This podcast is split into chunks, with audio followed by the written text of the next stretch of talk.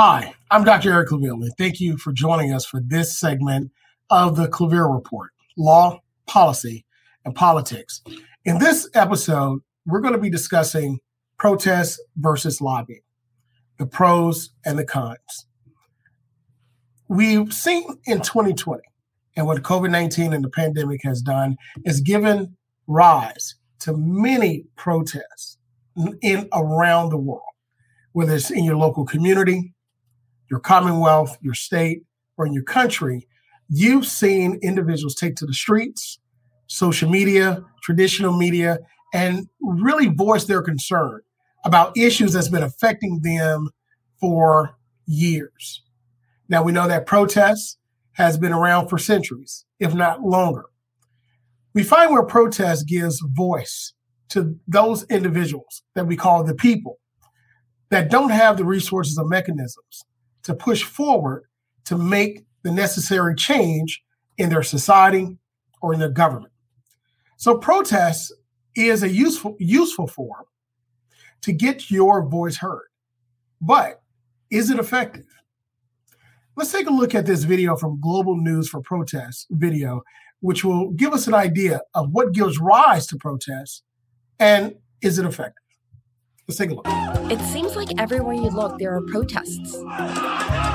There has been a rise in protests around the world. While all protests may not be shown on the news or on social media, more footprints are being left behind by people marching the streets for change. But why the sudden surge? And do these protests have something in common? A common theme in each frustration with economic inequality, government corruption, and inaction. I think neoliberalism and austerity is really the core of this, but connected to that um, are issues of government corruption and inaction on the problems that have been caused um, by neoliberalism and austerity. So I think all of those are connected together and are all grounded in this uh, real problem that we're seeing emerge from a capitalist moment that, that's really created a global inequality and also an inequality within nations and within communities. Some demonstrations have lasted months despite police crackdowns like in Hong Kong, while others died down more quickly because of harsh responses from the states. This includes widespread arrests and security pushback leading to injuries and even death in Iraq. Protesters target crowded locations like highways, public transit, and even international airports. The purpose of these, these events is to try and disrupt and to try and really push people and challenge them to think differently and to act differently. If we didn't want any disruption, we wouldn't have any sort of social change um, or activism at all. It needs to be disruptive to, to be effective. But have these protests made a difference or brought any kind of change? The positive effect is that governments feel pressured by the demands of protesters and they are they feel the need to respond to the issues that protesters are raising. Chile's President Piñera fired his ministers and reshuffled his entire cabinet in an attempt to settle mass protests that began over a hike in subway fares. Hong Kong leader Carrie Lam scrapped a controversial extradition bill that sparked large protests for democratic freedom and plunging the city into recession.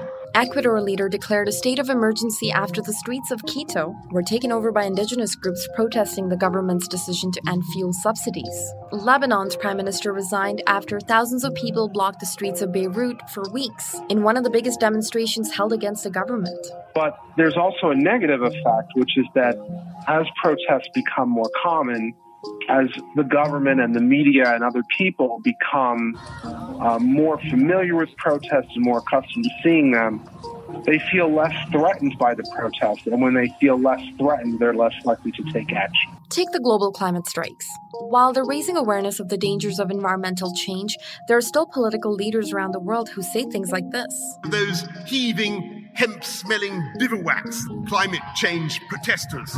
It's not just the fact that protests are increasing, there's also an increase in coverage. There has been a substantial increase in protest in the last 20 years. And this has had a lot to do with the rise of the internet, which has made it easier for people who organize protests to coordinate with their supporters and to coordinate with other organizations who might be interested in the, in the protest. So while each protest grows out of unique circumstances, it's clear in each case that people are demanding more from their governments and will continue to let the world know.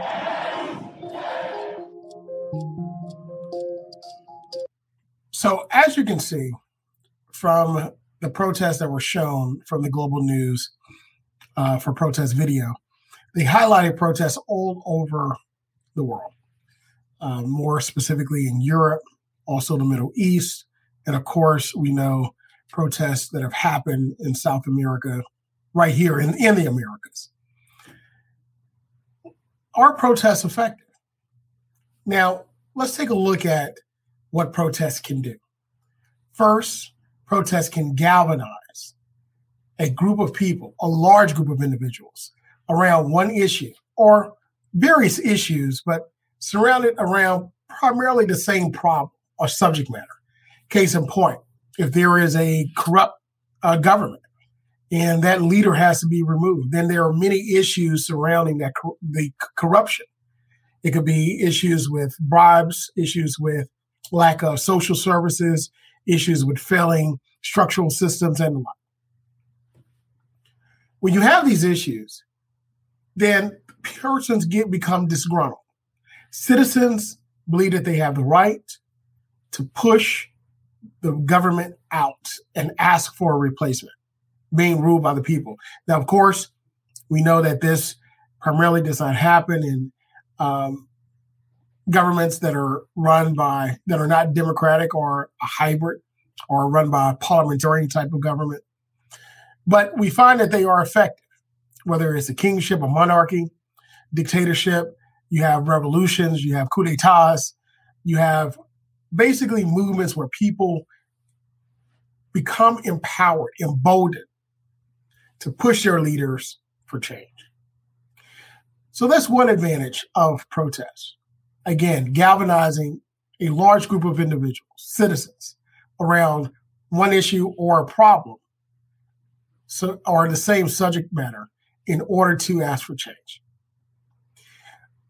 A second pro uh, advantage of protests that I see is that protests give rise and notice to issues around the world in different spaces or different corners of the world to the rest of the world. Who would have known unless you're paying attention to international international affairs or it's covered on your local news or the national news that there was an issue in Chile that he actually shuffled his uh, entire cabinet that there was an issue in Indonesia where the people pushed for change or in Beirut where they stood in the middle of the street and blocking it until the leader actually resigned who would have known but what it does, it gives rise to those issues, putting them on a larger platform and giving giving the world notice. It also gives notice to the leaders that are in that country and those who want to have power. Thirdly, I believe that one of the advantages, and there are many advantages to protest, but one of the other advantages of protest is that it provides a useful mechanism of citizens to participate in their government. Many times we see our capital structures, we see these massive buildings made of stone, marble, precious metals adorning them. We see our elected officials, our selected officials, our kings, our queens, and we see them as untouchable. We see them as individuals who are there that are earn the right or have the privilege of being selected or born into the right family to create law, policy, to rule over you. And for a person who is not in that position, that can be a very humbling and a very um, scary moment for you to say, hey, how can I change this? Sometimes you'll be lost for words or just lost, period. What protest does, it gives you the opportunity, not just as a group, but as an individual to say, I want change. That's powerful. That is absolutely powerful. And that power, if used in the right manner, can truly create the change that you want to see. But does it? So let's look at three negatives of protest. One is that protests are for a moment. They may last for a day, they may last for a week, a month, a summer, even a year. But sooner or later, those protests have to end. And they do. Every single protest that has ever been started ends. When it ends, the fanfare ends. When it ends, it becomes lost in translation as to the reason why it started in the first place. Especially if something starts and it galvanizes a large group of individuals, citizens around an issue, other issues rise up. It takes its place. Basically, who has the biggest issue, the biggest pulpit, bully pulpit at the time? That's who wins. So it ends, and then what? Secondly, one of the negatives of, of protest that I believe is that it also provides individual governments and the power structure to see the tactics of the people and to also react to it in a way that it doesn't harm their power. What do I mean by that? If you protest enough and over and over and over again, the power wanes. And when the power wanes, that means that those that are in a power structure, those that are in government, those who have the authority to move resources, learn very quickly and skillfully how to navigate that. That is a major blow to the power of a people being able to protest. But not just being able, but the effectiveness of their protest. Are they able to get their issues heard? And not just heard, but get them through the process to actually see the change. And one of the final negatives of protests that I believe, and there again, there are there are many pros and cons to every issue. I'm just pointing out the three that I believe that are most pertinent and salient to getting actual change to happen. Leaders, they'll see the protests and they'll react very quickly. And once they react very quickly and handle the issue or quote unquote resolve or address the issue on the surface, it leaves the underlining issue, which may give rise to that same problem again. That is the problem with regul- deregulation. When there is a provision in a, or a policy on an agency level that cripples the ability of citizens to live in harmony, clean air, affordable energy, or affordable housing. When the regulation helps to create that level playing field, deregulation is right around the corner. And what happens is that when a new administration comes in or a new lobbying firm comes in and, and they're able to push enough of the issues behind the scenes in policy. That area that was once resolved through a regulation, I call it protections. Protections, not regulations, but protections to protect the citizens, to protect the public, to protect your health, to protect your community, to protect our, our soil, our water. When that regulation is removed, deregulation is always right around the corner. Protests created a mechanism to give rise and attention to the problem. The problem was noticed, the problem is addressed in some instances on the surface, but it leaves an underlining issue after the protest is done. So, where do we go from here? Do we stop protesting? No. Do we stop giving voice to the voiceless and the people? No. Do we stop demanding change? No. We continue all of that, but it has to be coupled in the long term with something we call lobbying.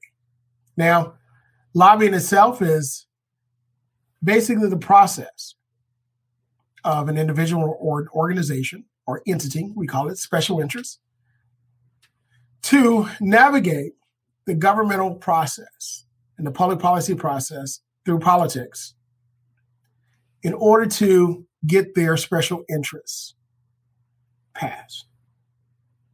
It could be in the ordinance, it could be in a regulation or deregulation, it could be in a statute, or it could just be a signature, which provides an advantage or at least an agreement for X amount of time. We've seen leases on land for uh, X amount of years. In the Commonwealth of Virginia, we saw where a road being maintained for tolls was by the stroke of a pen, which was legal. The chief executive officer gave one company a 59 year lease to charge tolls on a road for people that can barely afford to drive. That's the power of lobbying. But I want us to understand the history of lobbying, the mechanisms of lobbying, and how lobbying can be used for good, and unfortunately, how it's used for bad in our democracy and in our world. Let's take a look at this video from the London School of Economics and Political Science for lobbying and see why. Let's take a look.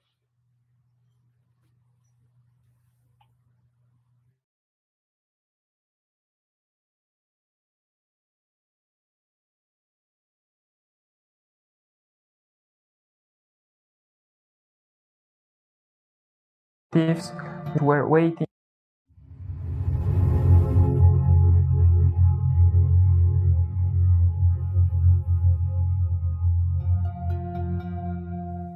The, the name lobbying comes from the fact that these individuals, corporations, representatives were waiting in the lobby of the parliament, uh, of the House of Representatives, in order to wait for the legislators as they were coming in and try to present their demands uh, to them.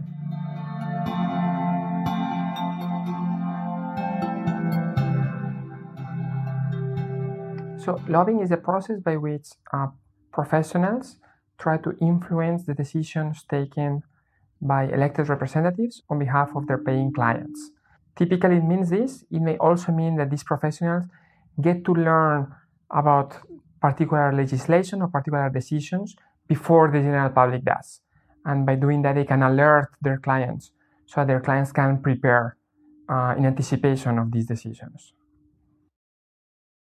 In addition to being protected by the US Constitution, it is not unequivocal that lobbying is necessarily a, a bad thing. There is definitely a role for, for a good uh, type of lobbying, a, a type of lobbying that informs elected representatives about things that they may need to know in order to draft good legislation. The fact that we are much more aware about lobbying practices in the US relative to other countries is in part a good uh, feature of the American process.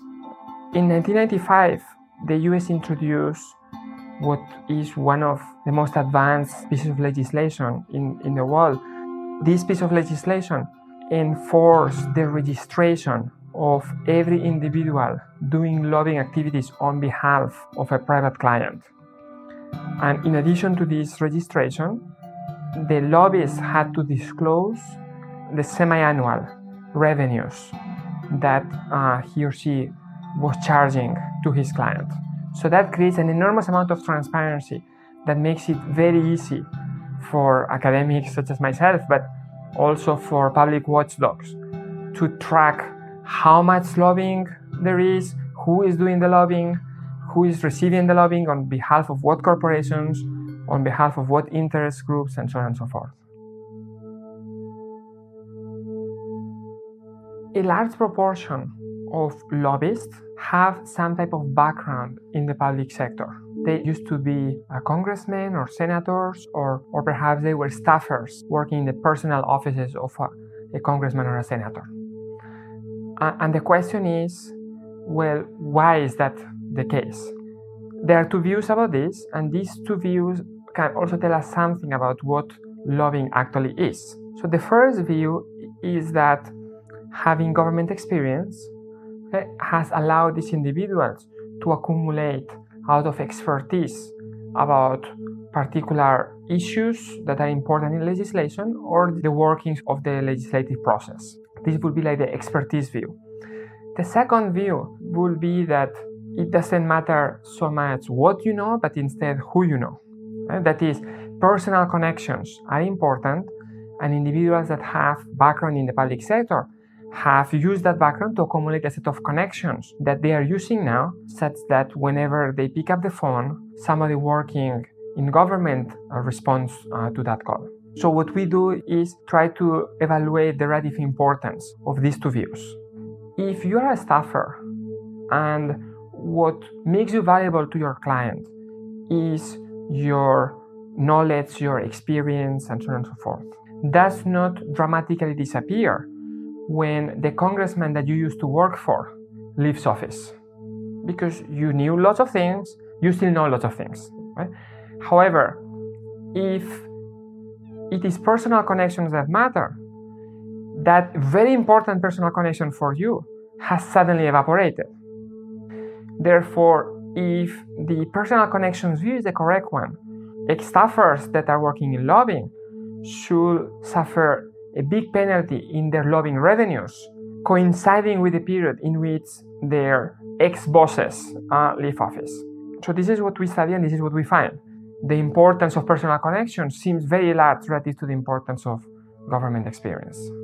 There is a very large discontinuous drop in the lobbying revenue of these ex staffers when their ex bosses uh, leave office.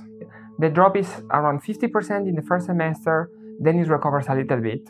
Okay, but it's a large uh, impact considering that a single person has left, albeit an important one. There is a view in political science that says that lobbying is less prevalent than the fundamentals of the US economy would lead us to expect. Lobbying revenues, registered lobbying revenues, are in the orders of the low billions, you know, on an annual level. This is a very small number okay, uh, in comparison to the size of the US economy. So, small effects on the decisions that legislators take have huge implications uh, for corporations or, or interest groups. And as, as a result of this, what is surprising is not how much lobbying there is, but how little, at least registered lobby, there is. Lobbying revenues have been going down rather than up. And they have been going down coinciding with the reforms in 2007 and 2009 that were introduced you know, to make lobbying relatively less attractive. Now, this could be a coincidence, nobody really knows. But to the extent that this is a problem, it is a problem that is becoming less severe rather than more severe, at least according to what the data says.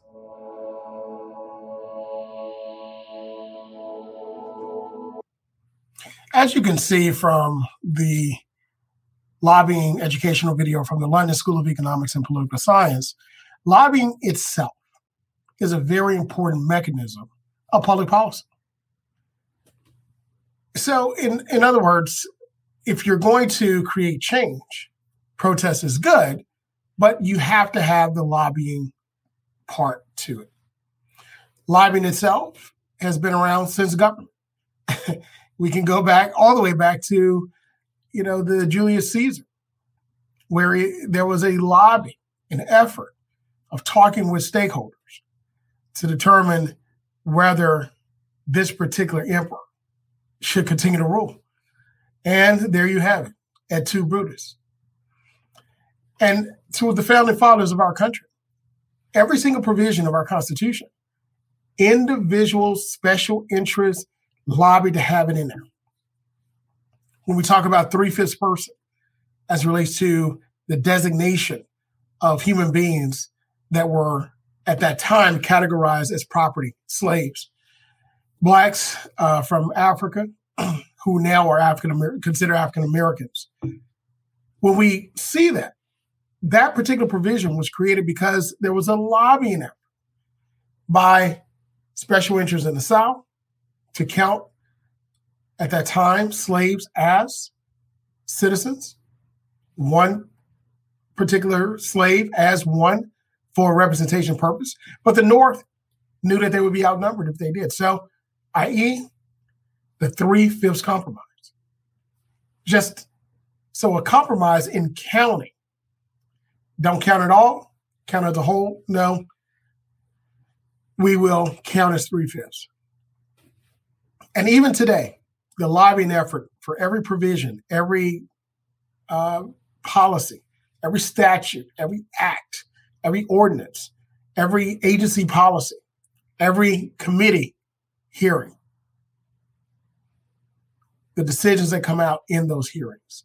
There is a special interest behind the scenes that's lobbying the governmental agencies, the governmental actors, the heads of those governmental agencies and offices to include their provision. So, why is this important? It's important because this is the way policy is created, period. This is important because this is the way that we actually move the needle to create laws, statutes, and policy, which change our lives, dictates our lives, orders our lives, orders resources, and eventually orders the behavior of society one of the major hurdles or cons or negatives of lobbying is that lobbying itself is a big moneymaker. That we saw that the Lobbying Disclosure Act, after uh, former lobbyists, which we now call the profession governmental relations consultants, as opposed to lobbyists, because of a former lobbyist named Abramoff, who actually abused his position in working with the Native American, more specifically the Native American um, population at, as relates to casinos and the like, and really abusing his power and charging them outrageous amounts of money and not delivering. This Lobbying Disclosure Act actually basically shows and mandates that groups have to disclose how much money they make. Also, we can track which individuals leave out of government as elected officials, as working in offices, and then go into lobby officially. Yes. These are the things that we have to understand is a part of the process. It's a good part, it can also be a bad part but it is a part of the process. Can laws be created without lobbying? Yes and no. What do you mean? Everyone has a good idea, but can that good idea become policy? Can it actually become written word that elected officials vote on, agree on, and then it becomes it becomes public law, then codified? Can it? Not without lobbying. Now, without pressure, keep in mind, there are three rules, and these are the three things that I would give my clients when I'm consulting on their campaigns. The first rule is get elected. The second rule is to stay elected. And the third rule is to get reelected. If you can achieve those three rules, then you can operate as an elected official. The moment that you don't achieve one of those three rules, it doesn't matter because now you become a former elected official and that has some influence but has zero power. And of course, that depends on your community. But to make protests effective, to make society, to empower them, and to make the ruling faction of governments, of countries, commonwealths, communities understand the power of the people. There has to be a lobbying effort attached to it behind the scenes and really starting before the protests and then ending, continuing after the protest ends. But I believe that protest can be a part of that lobbying process. Protest can be a part of that process in which we see true change created. So as you can see, protest versus lobbying, They both have their ups, they have the downs, they have their pros, they have the cons. But in order to be effective, protesters must have a lobbying component. But lobbyists don't need protesters, but they need to be aware. Be aware and beware of protesters after their policies, if policies they're creating are dangerous for their constituency or the citizenry of that particular country and the peoples of that community, because protests will then give rise to that issue. It will give a voice to the voiceless, and the lobbying effort may be neutralized because of it. So we'll see where it goes from here. Thank you again for joining us for this segment of the Clavier Report Law, Policy, and Politics as we discuss and break down the pros and the cons of lobbying and protests and how those two very important parts of our democratic process and the governmental relations process and the lawmaking process can be combined to offer true change to the people and the constituents that use protests to make an indelible difference in their community.